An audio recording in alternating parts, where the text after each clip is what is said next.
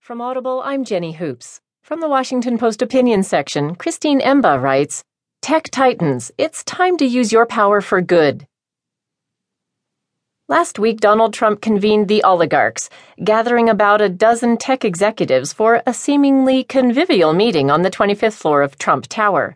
Facebook's Sheryl Sandberg, Apple's Tim Cook, Google's Sergey Brin, Amazon's Jeffrey P. Bezos, who owns the Post, although no one looked particularly